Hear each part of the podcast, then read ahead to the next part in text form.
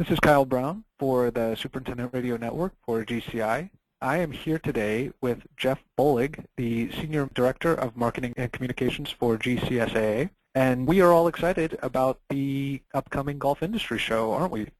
I would say so, yes, Kyle. You know, the great thing about the conference and show is there's always something new.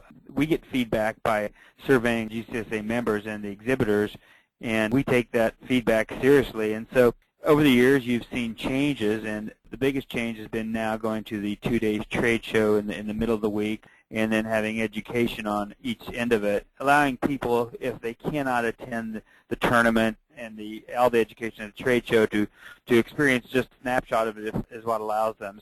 I think the new schedule has been well received. If you look at our attendee and exhibitor surveys over the last two years heading into Las Vegas, they have been the highest in quite some time.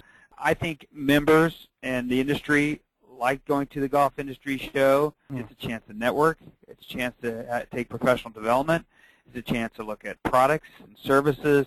It's really a, a chance to energize themselves. And I know more people would like to go. Sometimes the schedule doesn't allow. Sometimes their budget doesn't allow.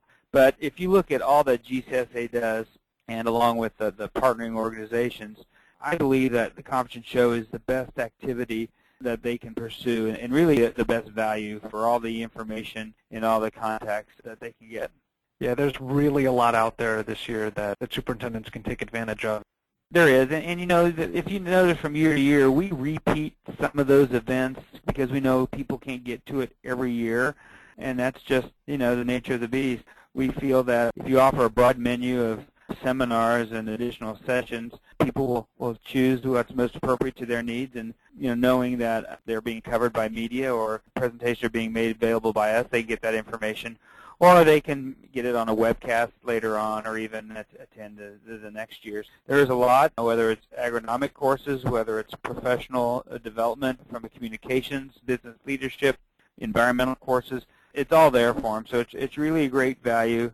We get great feedback and a lot of positive responses about, about what's offered. And really that's a credit to everybody involved. The members who do much of the education themselves, our university researchers and instructors, experts from the industry, our staff. It all comes together. It's a big event. We take pride that is, is largely a staff-run event. It's not run by any outside organization.